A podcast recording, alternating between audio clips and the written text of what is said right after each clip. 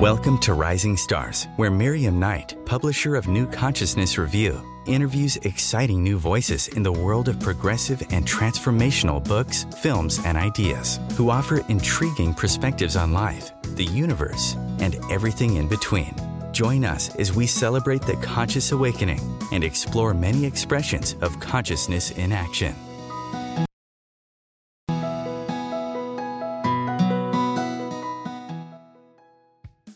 New Consciousness Review. I'm Miriam Knight, and our guest today is Robert Kopecky.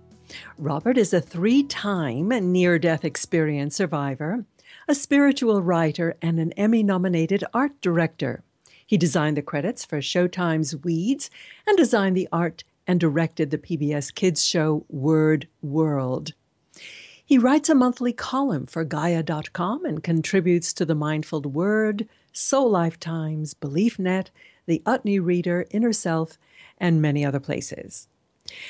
Robert is has put his experiences together in a new book called How to Survive Life and Death A Guide for Happiness in This World and Beyond. And I'm very pleased to welcome him. Welcome, Robert. Thank you, Miriam. It's nice to be here. Thank you very much. Robert, don't you think three near death experiences is a bit excessive? Yeah, I think that ought to just about do it. I, am I'm a proponent for the for the the process of taking the road best not taken. I think you could say. I don't recommend it to anybody, but apparently it's what I needed to do. Well, your first near death experience was more like the the the classic experiences described by all and sundry. Um, why do you think they deteriorated from there? I think it had to do with the quality of life that I was living at the time, and I think that that's sort of the nature of where we are in any life. I mean, just just the fact that near-death experiences are also different. I didn't I didn't really know very much about the genre itself uh, until my book came out, and I was kind of forced to study up on it more. Um, having had three myself, they, each one was different from the other and each of them were kind of um, classic motifs, so to speak. They were kind of classic formats. But all near death experiencers, or many near death experiencers, despite some of the things that we have in common, have a lot of things that are very different too from experience to experience. And so I think that probably for me, the um, it was where I was in life, and I think that that attributes quite a bit to uh, our concepts of heaven and hell uh, how um, where people are in this world, in this life, the kind of experience you're having now. Um, it was the same sort of thing as I had in, in the afterlife, so to speak. Each uh, situation was different, but each situation was uh, appropriate. Now, you said in your book that after the first one, you kind of filed it away and then went on with business as usual. Um, what was it that really got your attention and started to push you onto the spiritual path? Well, that actually didn't happen until some years later. You know that I the three near death experiences were spread out over 15 years or so. Uh, the first one was a classic kind of out of body and interview uh, sort of experience where I was in a single car accident I found myself above the side of the accident and saw myself being loaded into a, a, uh, an emergency medical vehicle and with people around and tried to talk to people and nobody could uh, nobody could hear me. Um, I found myself transported uh, to a, a, kind of um, very pastoral, very beautiful sort of place where I went through a kind of interview, a very casual kind of interview that lasted for a, an indeterminate amount of time. When you and say I, interview, is that kind of like the life review?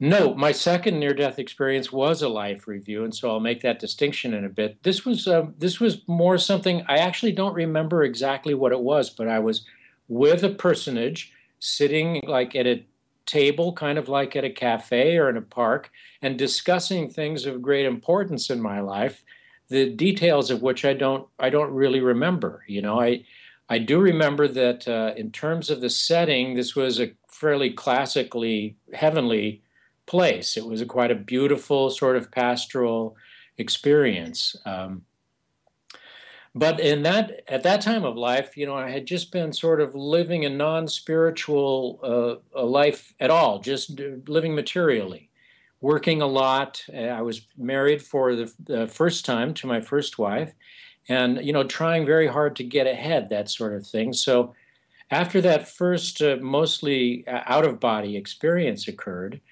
I filed it away because it wasn't uh, normal. You know, I couldn't mm-hmm. really talk to people about it. Uh, this was some years ago, and there there wasn't the amount of interest as there is now, and I didn't feel like I could really discuss it with anyone without them uh, thinking I was a couple sandwiches short of a picnic. you know. Actually, read listeners, um, Roberts writes with great humor, so it, uh, I, I, expect this to be a rather amusing interview. Um, I really enjoyed your book. Thank you so much. Um, so, when you you had the first experience, you kind of went back into a life of stress and and striving. Um, do you think, in retrospect? that the universe was really trying to get your attention or and and your soul was kind of pushing you into this dramatic second near death experience to to shift you off that yes i do i mean I, I believe that all of our lives have this interesting structure that certainly in retrospect we can see much more clearly than while we're actually living it um, but I, I, do think that my one thing my experience has taught me is that our soul requires a death experience uh, for our own spiritual evolution. And I don't mean to uh, confine that solely to these actual terrible uh, end of life experiences, but also those experiences that we have of sort of passing from one part of our life to another. Um, many people go through what you might call a dark night of the soul, where our lives as they are tend to sort of fall apart, and we experience kind of a kind of a death there too. I think our souls require that humility, that complete um, deconstruction of our ego self uh, to be able to to grow spiritually. Uh, so, I you know I still. Uh, still going into my second near death experience, I hadn't really um, adopted a spiritual lifestyle whatsoever. I had had one very important experience, and that was that I was uh, I was at the deathbed of a very beloved aunt of mine who had who had uh, taken care of me when I was a child and was very important to me. And I was there when she passed, very unexpectedly. And uh, that kind of threw me out of my tracks and sent me into a life that was even less spiritual than before, I think, probably to push me in the direction I ended up in. I don't quite follow. The the trauma of her passing made you bitter? The trauma of her passing kind of knocked me out of my tracks. She had in a way been a guiding force uh, to me and even within myself I heard her voice a lot and I still do. And, and now I know that this is an, an inter or extra dimensional kind of a conversation that I can have with her. But at the time, I was not very spiritually savvy, and I felt uh, I felt like there was a certain meaningless to the world. I I was um, really kind of knocked out of my regular uh, my regular path off my regular path, and I I ended up acting out a lot. I moved to New York City. I lived the nightlife. You know, I went through this period of acting out, kind of uh, searching a great deal. I I'd actually I'd searched a lot uh, my entire life. I'd done a lot of traveling as a young person, and I found myself in a lot of places that you would consider uh, very spiritual uh, nexi, spiritual centers. But I wasn't a spiritual person at the time. I wasn't thinking of my life that way. Well, you did go to, um, as you say, like the Far East and and um, places like that. So, when you say you weren't a spiritual person, were you still absorbing the um, worldview of these cultures? Yes, you know, I was always looking for something from the, my very earliest childhood. I felt like there was some mystery that I needed to solve or some solution to the state of the world as I witnessed it. You know, mm-hmm. like from the time that I was a very small child, I felt that way.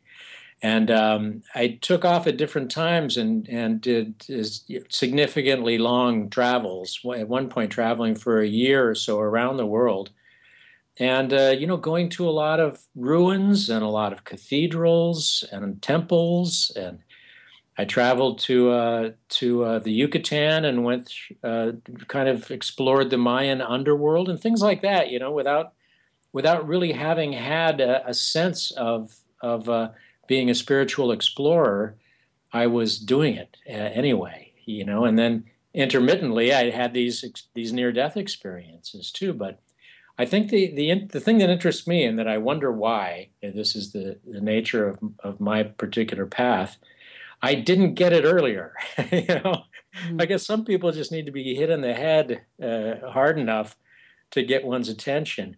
I was slowly changing towards a spiritual path, but uh, you know, it took what it took for me to finally get there we're kind of coming up to our break, so I don't want to introduce a deep topic. But it's interesting that you um, went through this. Am I, you know, going crazy, or this is something that I experienced, but I can't really tell anybody about it? When did that start to shift? When did you feel um, that it was more normal? In quotes? Well, it, you know, it wasn't until after my third near death experience, I experienced that kind of dark night of the soul, and I came out the other side of it with a real interest in finding the solutions that would work in my life. And that included meditation and study and service, all things that I had had little or no interest in before that time. So mm-hmm. that was really the point when that happened. Okay. Well, we want to hear all about it. So we are speaking with Robert Kopecky, How to Survive Life and Death. Stay with us. We'll be right back.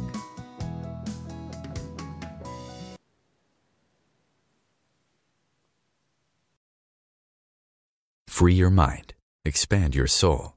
Om Times Radio. IOM FM. Are you trying to get from point A to point B and need a little advice? Connect with the counselors at Om Times Advisors. Whether you're looking for a life coach or a spiritual intuitive, the advisors participating at advisors.omtimes.com were carefully chosen based on their gifts, skills, and professionalism. Om Times Advisors, connecting you with the best advisors in the business. Do you have time to read that inspiring book or that blog post you've been meaning to get to? In your busy world, how do you improve yourself and keep your life going?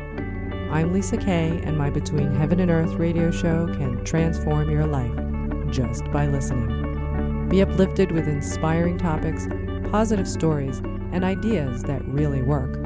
Between Heaven and Earth Radio is conscious living for your soul every Wednesday at 4 p.m. Eastern Time.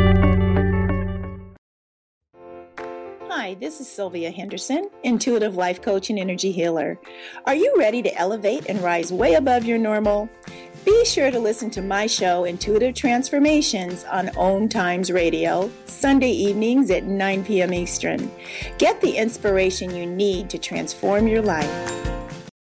Host your show on IOM FM, the radio network of Om Times Media one of the more recognized brand names in the conscious community, and is backed by the extensive marketing reach of Om Times. Hosting a show on IOM FM immediately connects you with our extensive dedicated community. The cutting edge of conscious radio, Om Times Radio, IOM FM.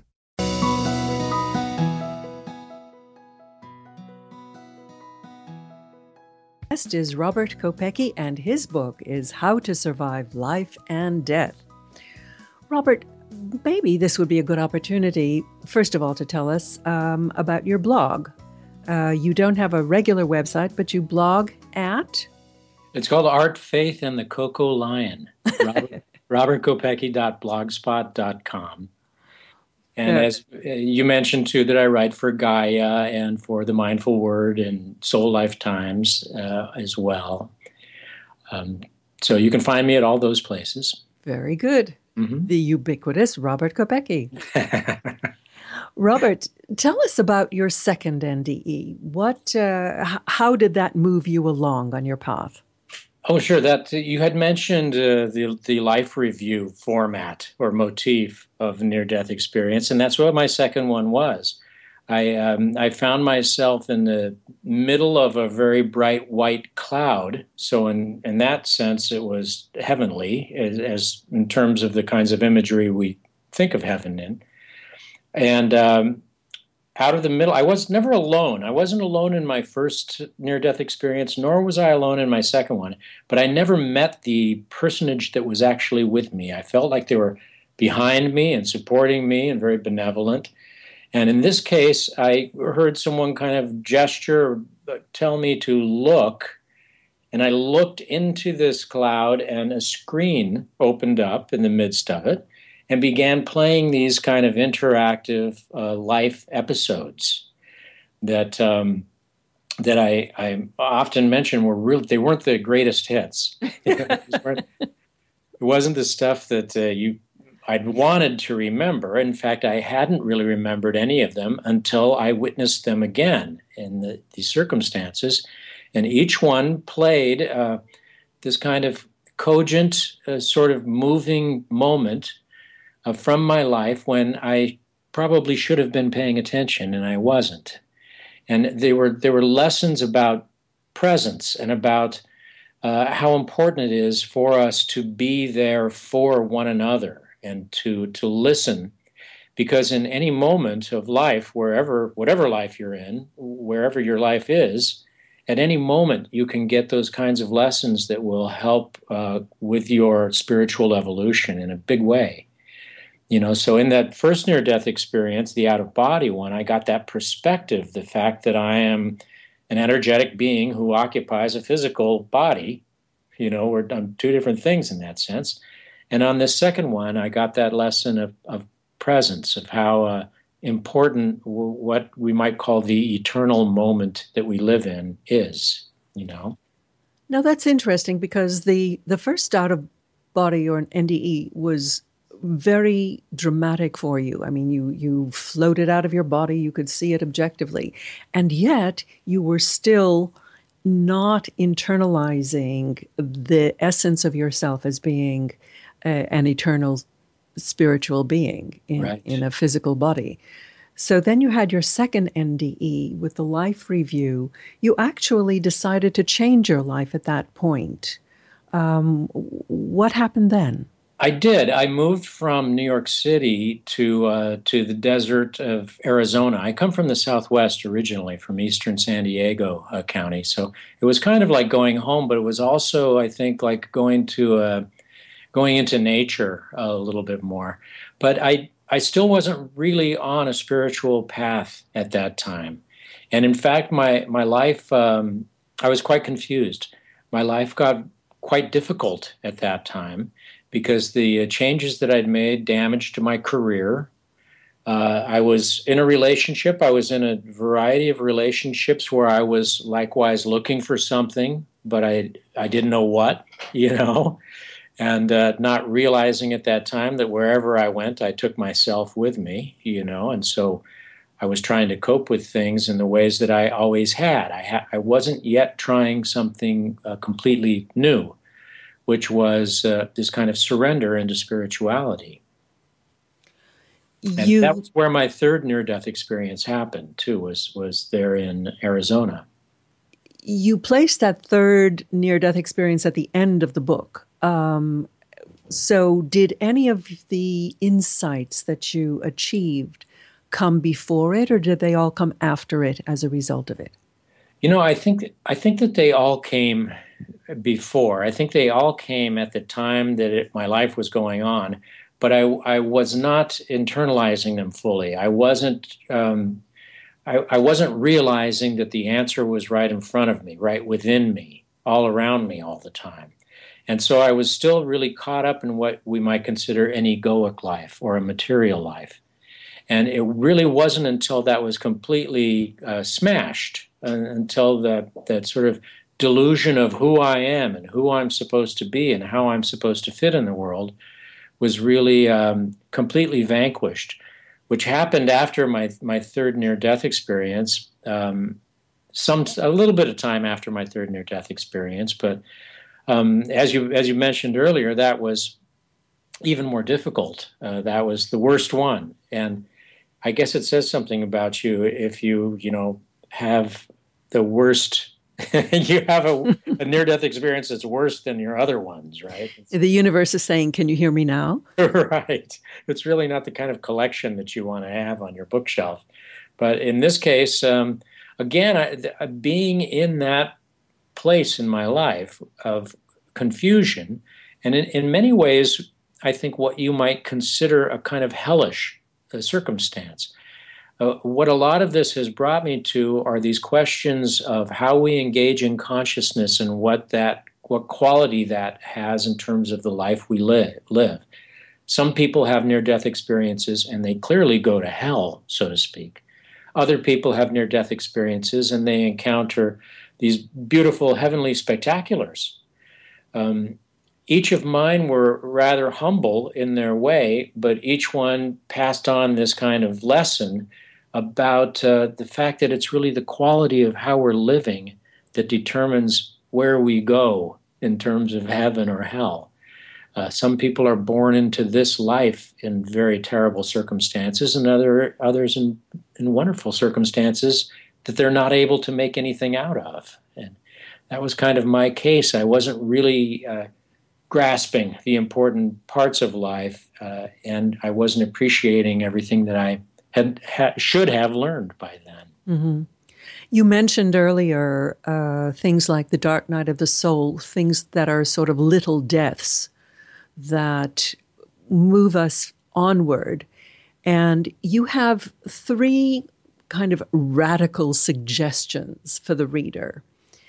Uh, and I know that a lot of people who report, who've written books about their own dark night of the soul, focus very much on the last one, which is radical surrender. But mm-hmm. tell us about your three radicals.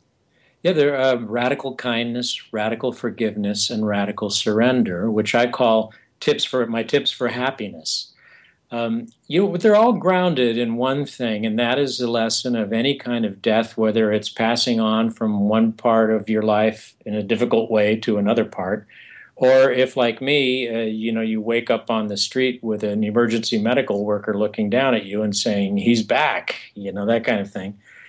That is humility um, these experiences, uh, these kind of soul death experiences, deliver us to a place of, of utter humility where there are no more vestiges of all of those expectations and judgments that we have about our material or ego life. And it's that place of complete humility that we're really able to move on from, that we're really able to grow in an exponential way spiritually, I think. Uh, so those are all necessary for uh, the three tips for happiness that I have. The the first one being radical kindness, which I like to propose as a challenge to people to um, to try it out during the course of a day or two and just just what it sounds like. Be as absolutely kind as you can be to everyone, no matter what station they are in life, uh, whatever, whatever role they're playing in your life complete strangers or your boss or whoever, and watch what happens. It is truly astounding the way that your life will transform as you become uh, connected to this kind of underlying network or fabric of kindness that is alive in the world. It's really astounding. So I like to pitch that to people to give it a try. I really, I really enjoyed reading uh, those sections about radical kindness because it's very much like the golden rule. And even though many people and many religions pay lip service to it, it really tends to be only lip service. Oh yeah, well the golden the golden rule I do think of in terms of the Tao or karma as well too, this kind of life path that we set out for ourselves that we engage in. But radical kindness even goes a little bit beyond that, I think, because when you actually try it, it, the amazing thing about it is that there is like this conspiracy going on that you never noticed before. I, I had it happen to me in such a dramatic way that I almost had to pinch myself. It seemed so crazy. I tried just being extremely nice to people. And the next thing I knew, I was meeting these people. It was as though I had known them my entire life.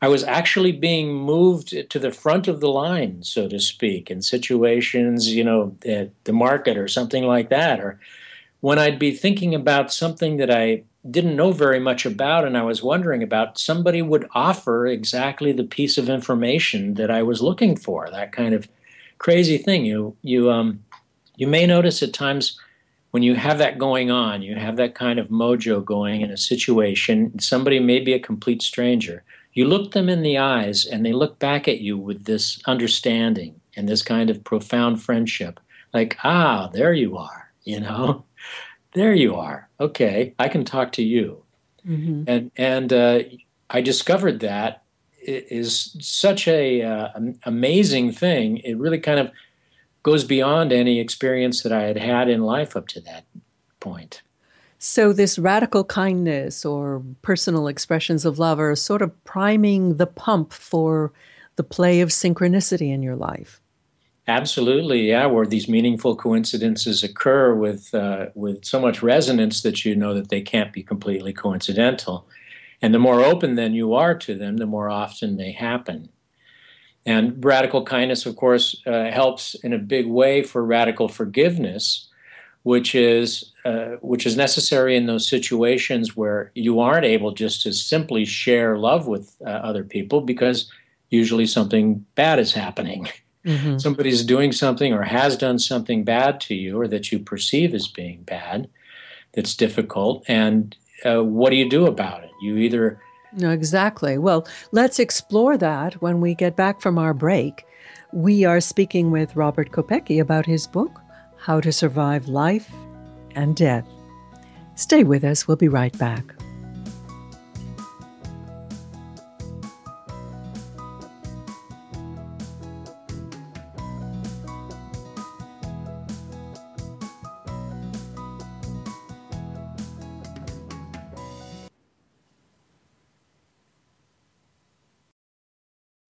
Feed your soul with waves of consciousness on Om Times Radio. Om Times Magazine is one of the leading online content providers of positivity, wellness, and personal empowerment. A philanthropic organization, their net proceeds are funneled to support worldwide charity initiatives via Humanity Healing International. Through their commitment to creating community and providing conscious content, they aspire to uplift humanity on a global scale. Om Times, co creating a more conscious lifestyle.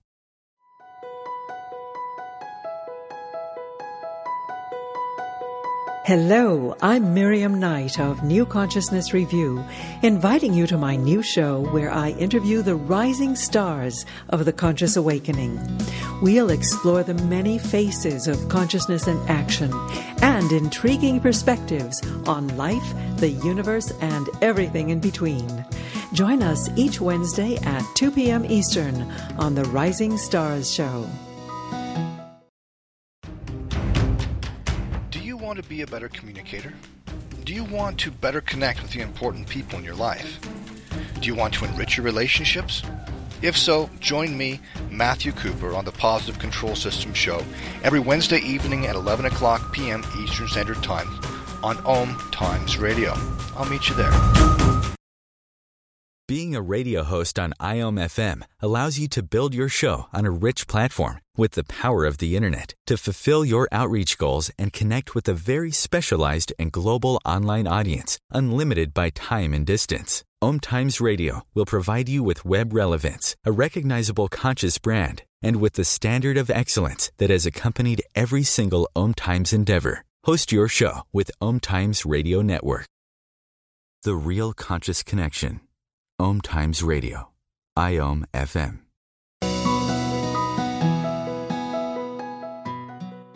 Robert Kopecky about how to survive life and death. Robert, let's talk about the L word What, in your understanding, is the nature of love? Well, in, in my understanding or in my experience of it, love is like a like a dimension unto itself. It's like a quantum field of being, so to speak, where all the wonderful things that happen in one's life issue from, grow out of. Uh, even bad things that happen are generally because of a lack of, of the presence of love. So, underneath everything and flowing through everything, and if we open our hearts to the perceiving of it, there is this field of love flowing through everything and around everything all the time. That's why radical kindness works the way that it does, is because you just engage in it and it begins to, to make aspects of your life manifest out of love. And other people are aware of it because it's a very real thing. And it extends to everything uh, from clothing to architecture to food, is probably the way most of us uh, think about it. One always knows that the most important ingredient in a good meal is love. And uh, it's a real thing. It's a real tangible thing that the more we engage in, the more solutions it will supply us in our life. And uh, the more of these moments of fulfillment and purpose we'll come to discover. So, why is evil and uh, trauma and pain such a feature of the human experience? Is this a trick question, Miriam? no, you know, um, I'll tell you something about my three near-death experiences that I that I really want to pass on to everybody because I don't. I, am not going to get into the real specifics of each one. I do in the book a little bit more, but the the real takeaway to this is that I was engaged in consciousness um, after you know the the quote unquote death each time so there was this experience of this field of consciousness, which I equate with love in many respects too. This kind of warmth and freedom and lightness and uh, an aspect of intuitive intelligence that I felt completely a part of, as though there were no obstacles or boundaries between me and this larger, uh, kind of loving mind, right? So to me, that's what underlies all of this. That's what's before and beyond this life, and runs through it with such power, and and and it uh, it ends up being the um, the degree to which we're able to engage in it that creates uh, um, that creates our ability to find purpose and find meaning in life. You know. Um, people have gone through uh, bust up or relationships. They will find themselves um, really in a very dark place without love. Um, what advice have you found useful to get people over that hump? Yeah, the the pain and the evil and the difficulty in life is really a human experience. That's that's kind of my point in talking about the field of consciousness. That field of consciousness and love is there always. That's what I experienced. When I came back into my body and I started back into the grind again, then the difficult things that I needed to cope with as a result of the way I was living came about and and you know I had these very hard parts of life occur that are inevitable for all of us. The, a big way of coping with it is the identification of the experience across the board with everyone. So that, uh, like my second tip, for misery loves company. Well, we all experience all of these difficult things, regardless of whether we want to or not. They're inevitable, and and that's kind of the basis of radical forgiveness too. It's not as much fun as radical kindness because it's when things are, are hard, when things are going badly. But when evil is imposed on one or when difficult situations arise and pain, uh, that kind of thing, um, the, the fact that each of us is going through exactly the same thing and dealing with it in our best way uh, lots of things are being projected into this world by the human experience of others. And so they're just projecting it. They're not doing it to you. Life is not happening to you, it's happening for you. It's difficult to realize that when things hurt that way, but you can allow those painful place, places and parts and those apparently evil things that people do to define you.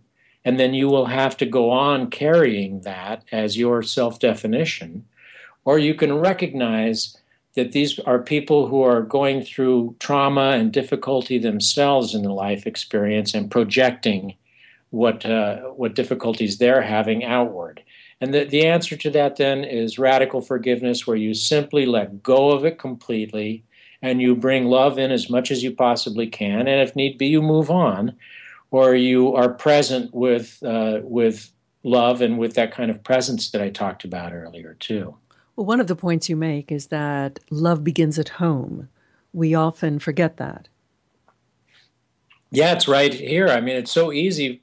I, I know that uh, I'm probably the most difficult person of all with my wife, who is the person that I, who's closest to me and who I love the most. Like, you know, you'd think I could get that straight. I'm so nice to everybody else. Why am I behaving that way to my own most beloved? I actually meant to oneself because that's often our biggest challenge is loving oneself. That, that is very, very true. And that's one thing about radical forgiveness too that I, I that slipped my mind right there too is that that's often where that begins. In a way, we hold things against people because we're holding them against ourselves, you know. I thought that was a really good point that we're we're actually projecting and until we can release it from ourselves we're, we're, holding it in our own energy field and we don't let it go right yeah we um, and, it, and we forgive for our own benefit not for the benefit of the other person right yes absolutely and we're all, the the kind of situation that I just described about what people are going through and how oftentimes they're just expressing their own psychic trauma. It doesn't matter whether you're there or somebody else is there. That's the true. That's true for myself too. I have all of this stuff in my history and all of these experiences that I carry with me too, and I can't hold my hold them against myself, so to speak. I need to radically forgive that. This is my human condition.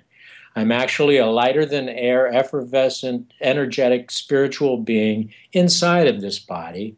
And this body goes through these kinds of difficult experiences in this life. Mm-hmm. And you also mentioned that a sense of humor doesn't hurt in getting through it as well. No, it's pretty. It's pretty essential. I think you know. I'm curious. After all of these uh, traumatic uh, near-death experiences, did you develop what people would call a psychic sense or intuitive sense?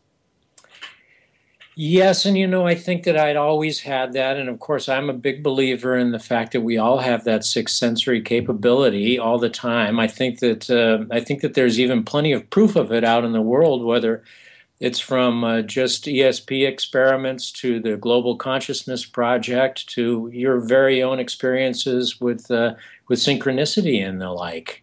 Um, the fact that you can be thinking of somebody and they'll telephone you right then. We're all at a quantum level, so to speak, connected uh, very intimately and very immediately with one another and with all of life, so that uh, so that we really can sense and can hear in many ways the voices of many ways the voices of the world, the voices of all the creatures. Uh, the um, the experience of uh, Mother Nature as an expression of consciousness globally. Yeah, I think that uh, we're we're opening up. Uh, so many people in the world are opening up to this expanded consciousness. That that kind of um, extrasensory perception, so to speak, as they used to call it, uh, is something that a lot of people are starting to almost take for granted. I think in many ways, it's quite a beautiful thing. Yeah, I, I certainly see it in my world of, of literature. Um, getting back to your third uh, leg of the stool of radical surrender, what is it that we're surrendering to whom? Well, radical surrender is a strategy. It's a kind of a strategy. Now, normally, surrender doesn't sound very good to us. It's like, what, me surrender? No, never. How dare you suggest such a thing? But with the the case is that um, you know life is a lot bigger than any one of us, certainly much, much bigger than me. And most of my pain in life came from this this uh, false belief that I in somehow in some way could control it. You know, now that's not to say that there aren't uh, there isn't cause and effect, and I don't reap what I sow like everybody else. There aren't things that I can do that will result in more beneficial effects, but at the same time, it's uh, um, it's a it's a much larger kind of uh, fluid um, extra dimension that is carrying us, whether we're aware of it or not. I know the Native Americans have a great expression about rowing hard to, to go upstream in your canoe. Uh, you're getting tired out, and you just, what you should do is just turn around and take your oar out of the water because it will carry you in the way that you're meant to be going, mm-hmm. right? And the the flow of your life is carrying you all the time uh, in the same way that plants grow and animals live, and the the, the sun uh, goes around the earth, as they used to say. You know. So surrender is really surrender of the illusion of control or the attempt at trying to control, rather yes, than just getting into the flow of yes yes absolutely that's correct. And i, I think einstein had a great uh, saying about how we have a, a, choice to make whether this is a benevolent universe or or not. And the fact is that when you look at all the beauty that is part of nature in this life and all of the wonderful kinds of experiences that we can have and things that we can make out of this sort of plasticity that these lives are that it's quite clear to me that this flow is a very benevolent thing. That's why I equate it to love. If I surrender, if I open my heart and I surrender my urge to control my life into this flow of love and I follow that, I allow that to guide me and to point me towards what, what actions I should take, then my life just has this kind of construction that I could never dream of myself. Hmm. Things happen in a much better way than I could ever make them happen. Well, you've got somebody rather more wise at the helm. okay. We're, yes. We're going into our final break. We'll be right back. We're speaking with Robert Kopecky about how to survive life and death. Be back soon.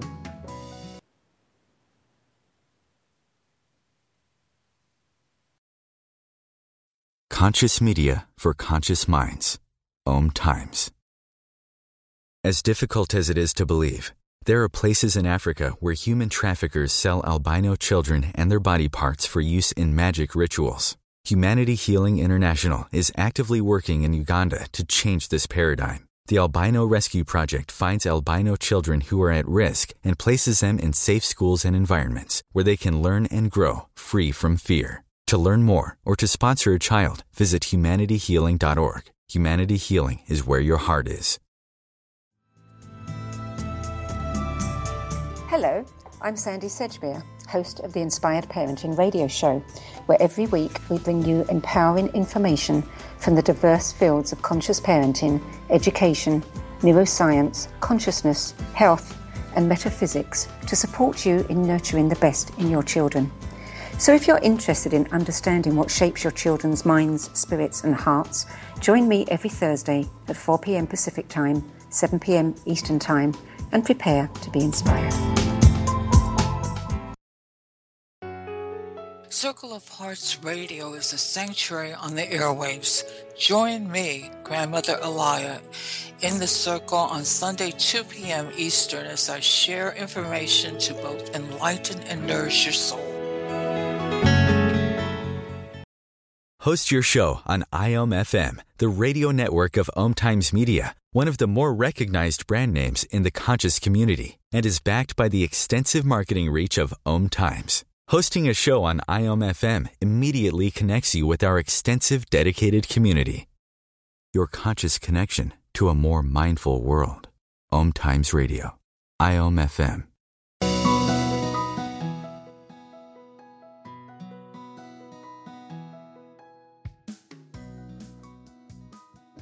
surrender. um, what tools have you found serve you the best uh, to develop your sense of connection? Well, certainly meditation is a big part of my practice and a big part of whatever kind of sane sounding realizations I may have come to after all these knocks on the head that I received. The um, the do you problem, do it every day? I do pretty much every day. Yeah, and here in the uh, in the east where it gets so cold, it's been so cold lately. Um, it's difficult to meditate outside during the cold season um, which I really like to do. So in the from spring to summer, through the summer and into the fall, I'm outdoors meditating a great deal, which I highly recommend to people. But the uh, you know the nature of life is that the what you're thinking about, as a man thinks, so he is. You know, as is uh, mm-hmm. spoken of in, in numerous different. Energy goes where attention flows. Right, yeah. And uh, where my thoughts are is often uh, de- determining how happy or not I am at any given time. And meditation permits the uh, permits the realization of that kind of um, dialogue that we have within ourselves so that I have an inner voice that's generally carrying on like a shark that needs to swim incessantly, that's moving from one thing to the next, and that oftentimes is trying to assign these labels and uh, distinctions and judgments and expectations to everything. And that's all the hard stuff in life. Uh, when I meditate, I can get in contact with what the Quakers call the, the still small voice, or that inner voice, that kind of intuitive intelligence uh, that is part of radical surrender and this kind of realization that we're part of a greater consciousness or greater mind. And sitting in meditation, then I can kind of separate myself. I don't necessarily want to be in that insane, with that crazy voice that's constantly uh, engaging in the outer world. I like to uh, find some peace and quiet and some good common sense in that inner voice where I am. And so uh, that is often um, my guide or kind of my benchmark uh, for getting by in a, a, difficult world and at difficult times is being able to um, being able to stop thinking about it quite the same way. A lot of us will say, "I don't even want to think about it that way," you know, mm-hmm. and and uh, you can not think about it uh, if you want to, and meditation is very very good for that. And then likewise, meditation uh, will put you in a place in terms of your uh, realization or engagement in consciousness, which is similar to where I was in each of my three NDEs. If you meditate enough, if you can go to that place of stillness within yourself, there's a point at which all externals kind of fall off when all material all the material sort of fades and you can join to this greater sense of the eternal, I believe. Well, isn't that tapping into the field of being, or essentially the field of love? Yes, yes, I equate it all in the same way. You can call it the Planck field, you know, the quantum field, mm-hmm. the zero point field, or the field of love, uh, the, the realm of compassion, or the kingdom of God, uh, samadhi, nirvana. Um, to me, those are all uh, describing the similar things about this engagement in consciousness that I experienced. The one consistent thing from near death experience to near death experience was this engagement, this greater engagement in this field of conscious, loving consciousness. Mm-hmm. And you do point out um, the work of the HeartMath Institute and so on, that there is a physical sensation of opening of the heart. And you have a lovely exercise. It's the only exercise in the book. Tell us about that. Yeah, well, I just ask that you just uh, stand up and grab a hold at your right about your solar plexus, just like you had an big overcoat on, and then just simply open it up and breathe out and allow your heart to open and to allow all that energy of tension out of yourself and all of that flow of love that's around you in. I mean, the the point of these lives that we live is to remove the obstacles to love from our lives. That's really the main point, I believe. I love the an equation that you have in the book, which is love plus honesty equals all solutions. What did you mean by that?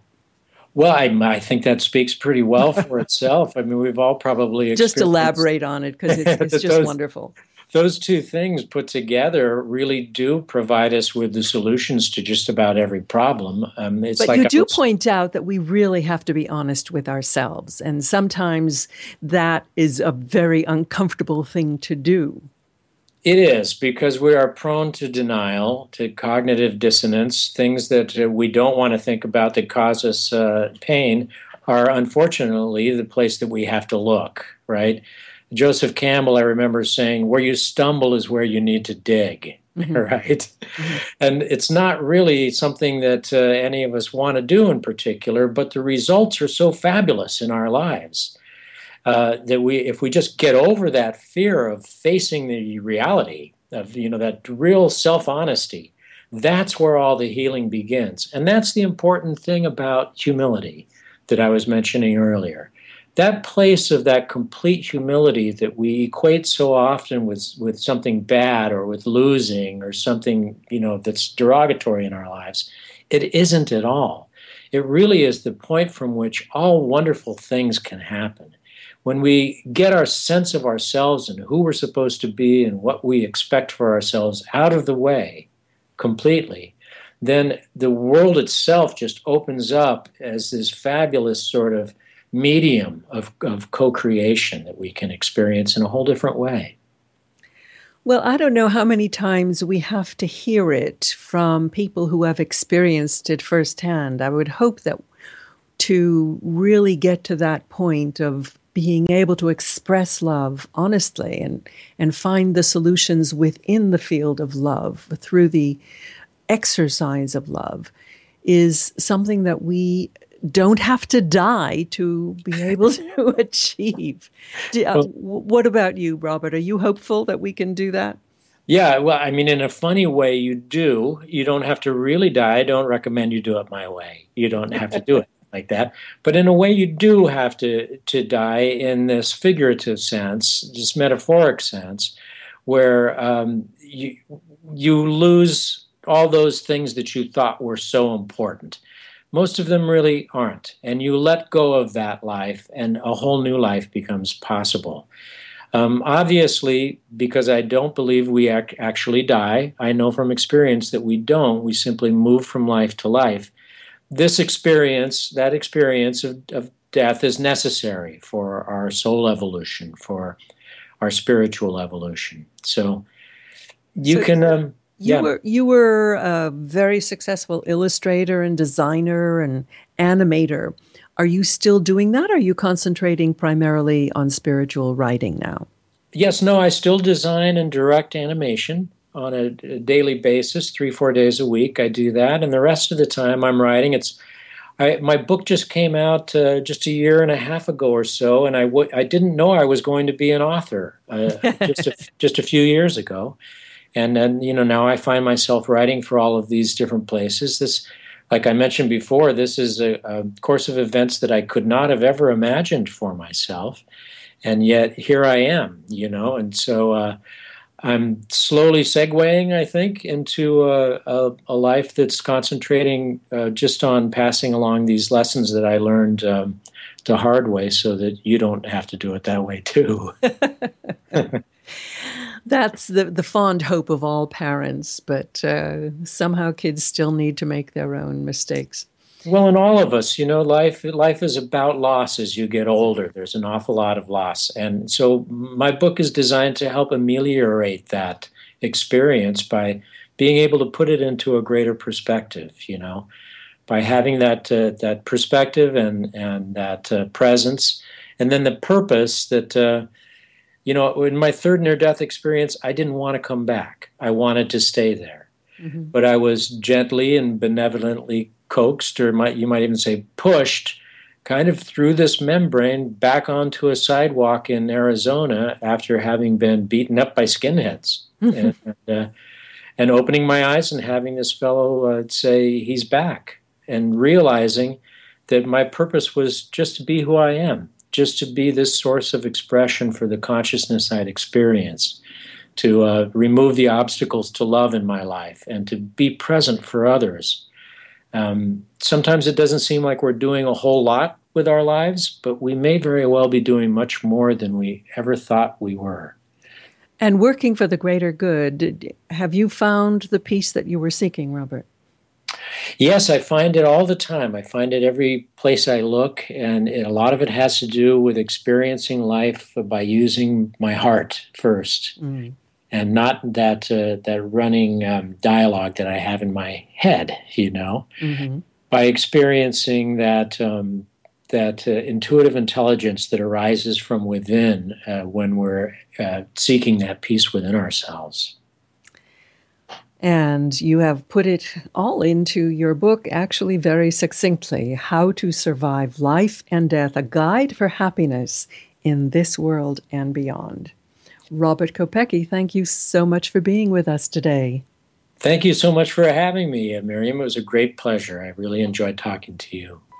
And I will remind you that his uh, blog is at Robert Kopecky, that's K O P E C K Y, dot blogspot ncreview.com. And of course, our website is ncreview.com for New Consciousness Review. I hope you'll visit us. And do join us next week. Until then, I am Miriam Knight. Thank you so much for being with us. Much love. Goodbye.